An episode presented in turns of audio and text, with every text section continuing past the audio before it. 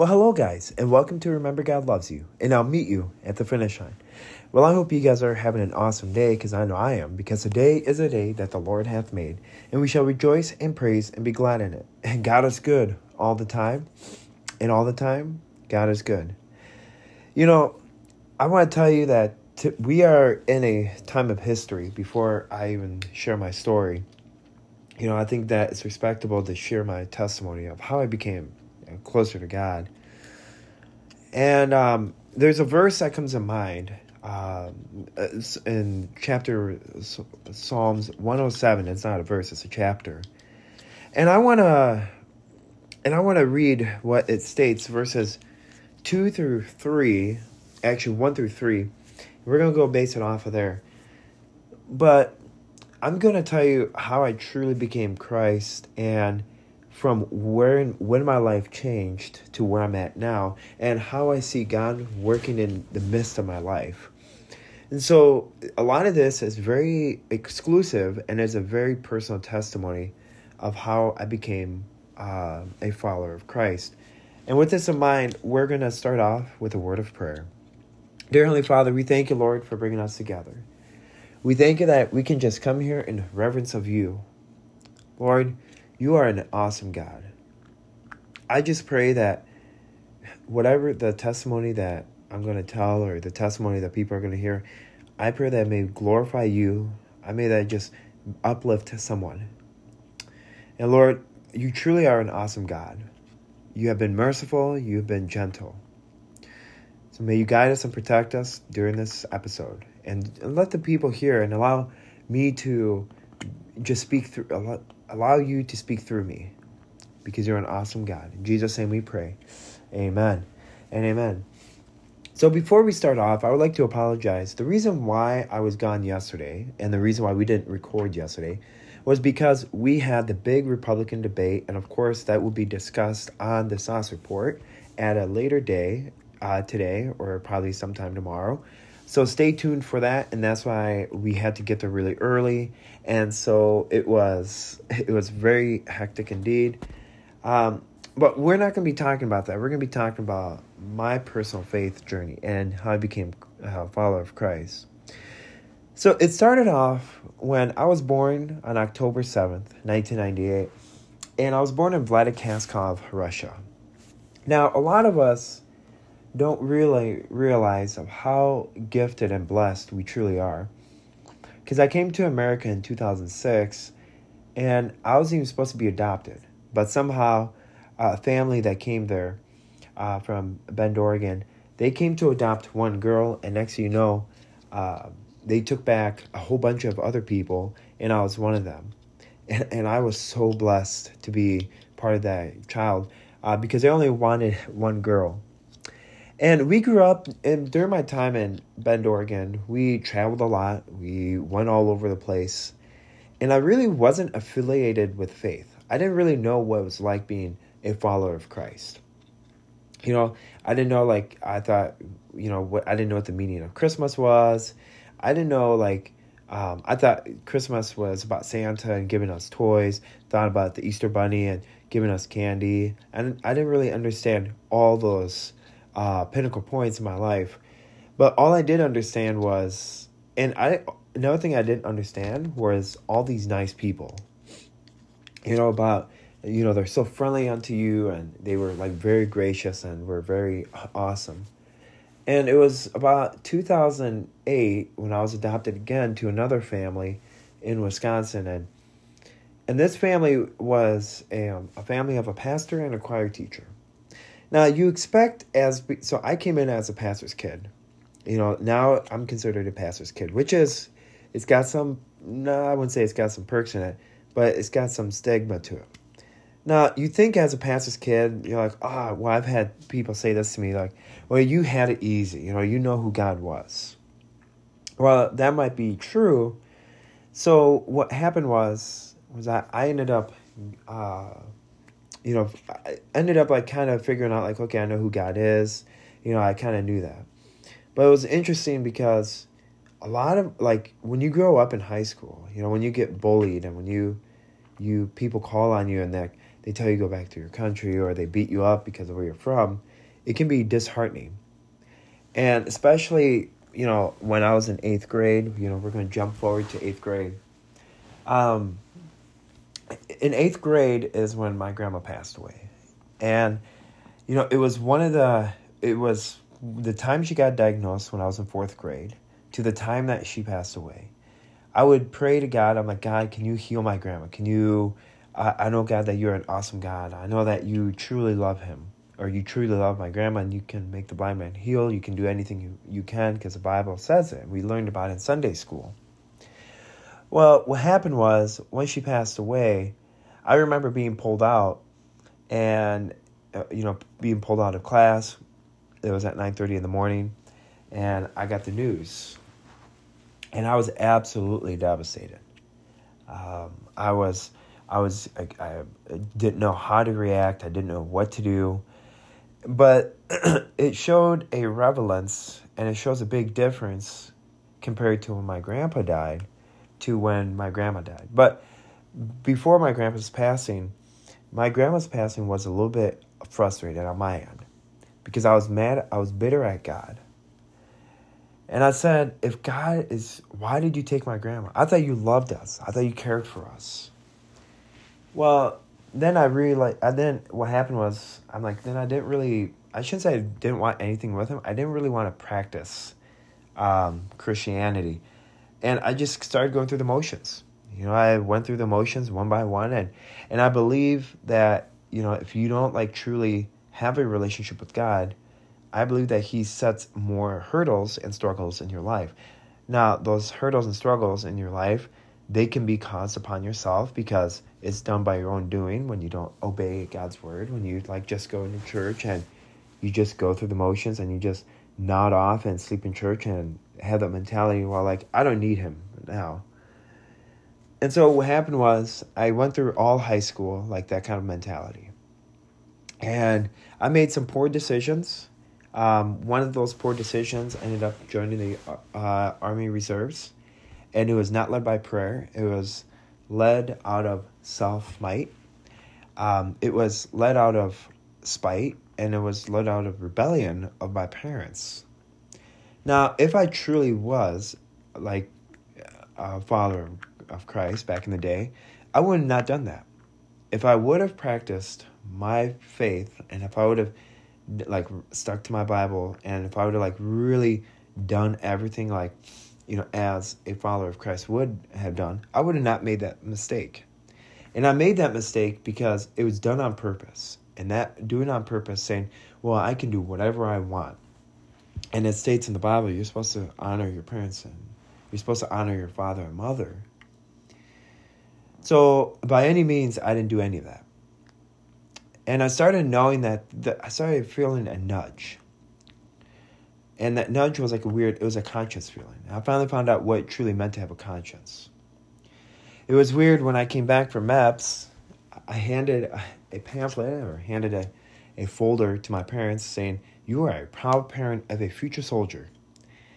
And I've never seen my parents get so upset. And just seeing their faces, seeing their faces that night brought me to tears afterwards because I knew I let them down. And I also knew that I did it on purpose, and I knew that it was a horrible idea afterwards. And I would once again got, you know, I had felt bad, but then I had to live with my consequences. And this is when I realized that consequences do exist. And that sometimes consequences are meant to like last long or meant be are meant to be temporary and just can you know it's not meant to be pleasurable now, of course, there's good consequences and there's bad consequences. But for instance, this one was one of the bad ones. So as I continued on with my journey, I I had I went to my dad and I apologized. And that's when I kind of knew I'm like, okay, now I kind of know who God is. All right, I'm back in my I'm back in the Bible. I'm back studying. I'm back in there. But then like all good things come to an end. You know, um, for instance, I started getting lazy in my walk. I started like not listening to very good music. Um, I started just making it by myself, and I started doing things for attention again. And once again, then I had to realize it. Then I had to uh, realize and ask myself, and as and how I noticed this was that the fact that I was like willing to like work on Sundays, and I typically don't work on Sundays, um, and how I just like skip church and wouldn't have a problem with it, and but at the same time, supposedly call myself a Christian, and thinking, uh, thinking that mindset, and again, it's a horrible mindset even as a pastor's kid. Man, okay, I'm safe because my dad's a pastor. I'm safe. Well, it really then was tested when I went to the United States Air Force. And that's when my faith was put to the test. And even then, I was tested to the brink. It was when I went to the recruiter's office, and I'm like, "Hey, I want to join the United States Air Force." You know, and I prayed about it with my family, and it was cool that my family was very supportive of my decision. I was, we were all in on it. But then, I was like all happy. But then, even then, I was like still kind of not I wasn't a hypocrite. I, I wouldn't say that. I was more of uh, questioning a little bit more. I'm wondering, okay, am I going to take this by faith? And during that time, it was when my grandpa got diagnosed with cancer. Well, it was like during that time when my grandpa was fighting um, the battle of cancer. And he always had this uh, thing in his mind faith choose faith, not by fear. Every situation you choose, no matter if you get bad news or good news, always choose faith because good outcomes come about. So the interesting aspect of life and the interesting part was was I chose choose by faith. And I didn't really know what it meant to choose by faith because I was like I'm jumping into something that I don't know. Or maybe I'm actually truly relying on God. And this is where I saw now looking back on my life I saw where God was working at in my life. I brought my Bible that I I had for a long time, and my Bible was uh, it was a New Testament. It was a small camp Bible. Um, it was a leather one that you opened up and you had to zip it up, and that Bible actually is. I tried to find it the other day and it was not there. But that was one of the very first Bibles I received. Well, a gift Bible that I received and it was interesting because I took that Bible to MEPS. And when I got to see my parents for the last time before I went off, I hugged them. And I said, and it was like very hard to say goodbye to them. It was one of the worst, it was one of the saddest moments of my life because I knew that I was truly going to hold on to faith. My faith was the only thing that was going to get me through. And so, because of my faith was the only one that was going to get through, I then opened up my Bible. And it was very interesting because I had no idea. I had no idea, but we got in the van and I'm like, guys, can I just pray for all of you guys? That's all in here, that's going all to the airport. And I just want to, this is being nudged. And I didn't know what I was doing myself. And I just went in, I said, Lord, just protect us. And, and I just am so thankful that you've given us time to like serve together as brothers and sisters in the military. And it was like so cool. And that's one of the very first moments in my life where i knew i was trying to earn, yearn something. And that and i was longing something. And something was truly missing in my heart. And that m- missing piece was jesus. That missing piece was a relationship with him a true, authentic relationship. Not the relationship where, oh, if I'm having a good day, I don't need you. Or if I'm having a bad day, oh, let's call Jesus hotline. It's not one of those. I believe that when you truly trust Jesus, He's with you all the time, as a matter of fact. And so, with this in mind, not with this in mind, but, you know, I joined the, I went to the basic training and it was awesome because I got to keep my Bible and my Bible was, um, it had things like uh, scriptures and it had letters and it had all that kind of through plastered throughout. And so it was like a home away from home. And I read that like there was no tomorrow. Each night when lights would go out, I would read that. So I'm like, God, I, I truly need you in my life. And I truly need you to come and I accept you. And it was weird because it was at first full night when we got there. And I believe that God sent other people in my life to walk alongside with me and to start a men's Bible study or a prayer group. I actually ended up being a men's prayer group. Lights would go out at 09 or 9 2300 2200 at uh, 9 p.m. It's 9 p.m. the lights would go out. And it was so weird. I believe that this was the Holy Spirit that was nudging me. I went to the boys' bathroom. I went to our bathroom, or the, I think the latrine. And I took, of course, I just stood and um, I stood in the bathroom and I turned on the lights and I and I broke down in tears. And I said, I need to, I need God. And I also said, I need Him and I really want that relationship. And I started praying, and then one guy started joining. It was uh, Airman Hill, I can't remember his full name. Michael. Michael Hill, that was his name. He joined. And then after about two more minutes, two other guys joined. And from there, we started something that lasted for the whole time in basic training. We did a prayer group after lights went out, after our element, after our flight leader would go to sleep, we all would just go in and pray. We would just go in and uh, we pray together as a group. We go in and it was interesting. Even when our drill sergeant would uh, come in the room unexpectedly, we would get scurry back in our beds because I was prohibited to do so. And then after he would leave, he would uh, we would go back in the I would go back in the bathroom and and we'd go pray as a group. And we would read scripture and and it was interesting because we could have had the choice of praying in our beds together or praying and just taking a moment of silence. But I wanted that fellowship and I wanted that growth. Now, are all of us staying in touch? Absolutely not. Um, I believe there's a time and a season for everything. And that was more of a season of my life that I needed strong men of faith. And so we graduated basic training, and I was so excited to move on. And the cool thing is, is that after we left basic training, I was in Lackland Air Force. I went back to uh, Sheppard Air Force Base. And from Sheppard Air Force Base, I went and started a movement, and it was meant to help other people. It was a mental health advocacy group, and it was meant to bring light to underground ministry. And my heart was so excited for people to know who Jesus was. And, you know, it was interesting seeing those people, and it was interesting how when you truly are. Uh, when you truly are a follower of Christ, God brings in people that you never expected.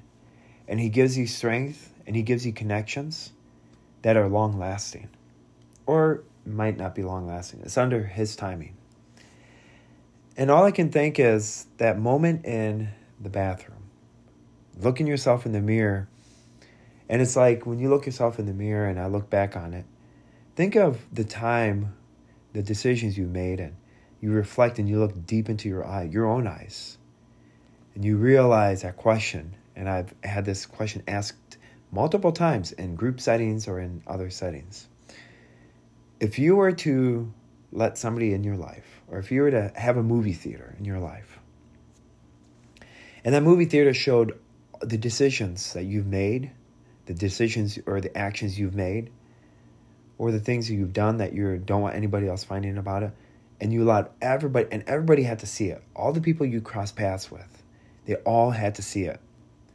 How would you feel? Now, to me, I would feel embarrassed of all the decisions I've made, of all the, the things I've said, um, and the things I've done. I would feel absolutely embarrassed, sick, and it's like I don't even want to know. I don't want to invite people. I don't want to be there if that to happen.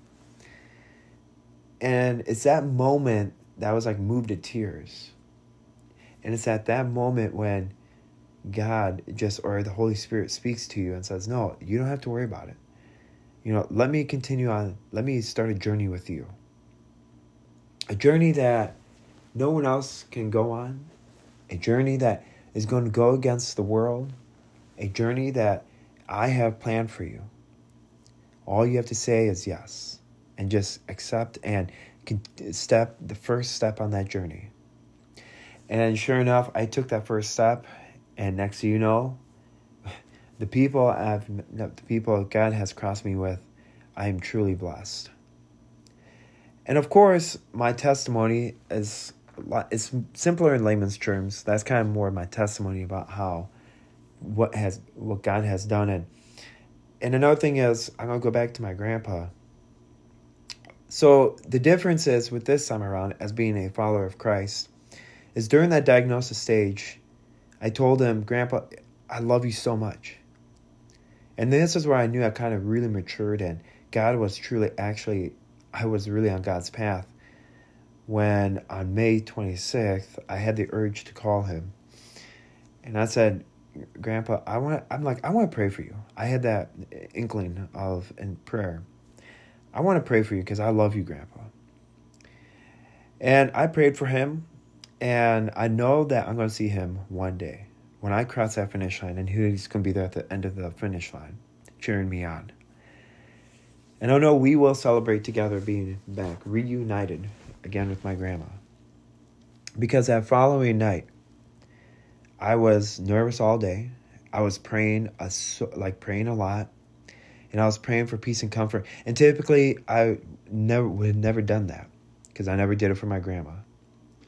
And when I got that phone call saying Grandpa has crossed that finish line, it was a phone call that was not. It was not a happy phone call, but it was a phone call that finally put a peace and a celebration, knowing that he fought the battle and that he's not suffering anymore. And that was a lot different response than I did with my grandma because I went straight into prayer and I thanked God for watching over him and that as he crossed that finish line. And I also thank God that he didn't he's not suffering anymore. So with this in mind, we're going to end it with a word of prayer. Dear Heavenly Father, we thank you, Lord, for bringing us together. We thank you that we can just come here in reverence of you. May you guide us and protect us as we continue on the journey that you have set. May you guide us and protect us and allow us to grow a relationship with you, Lord. A relationship that will never end. A relationship with that will have an everlasting prize. So, Lord, may you guard our hearts, guard our minds as we continue on the path that you have set before us, so that when we cross that finish line, Lord, we can run into your arms and we can hear you say to us, Well done, my good and faithful servant. And in Jesus' name we pray. Amen and amen. Well, I hope you guys enjoyed my testimony. And of course, my testimony is a lot more lengthier, but this is a podcast and I don't want to bore you guys. But that's my testimony all in 20 minutes or 25 minutes or less. Remember, guys, God loves you, and I'll meet you at the finish line. Bye.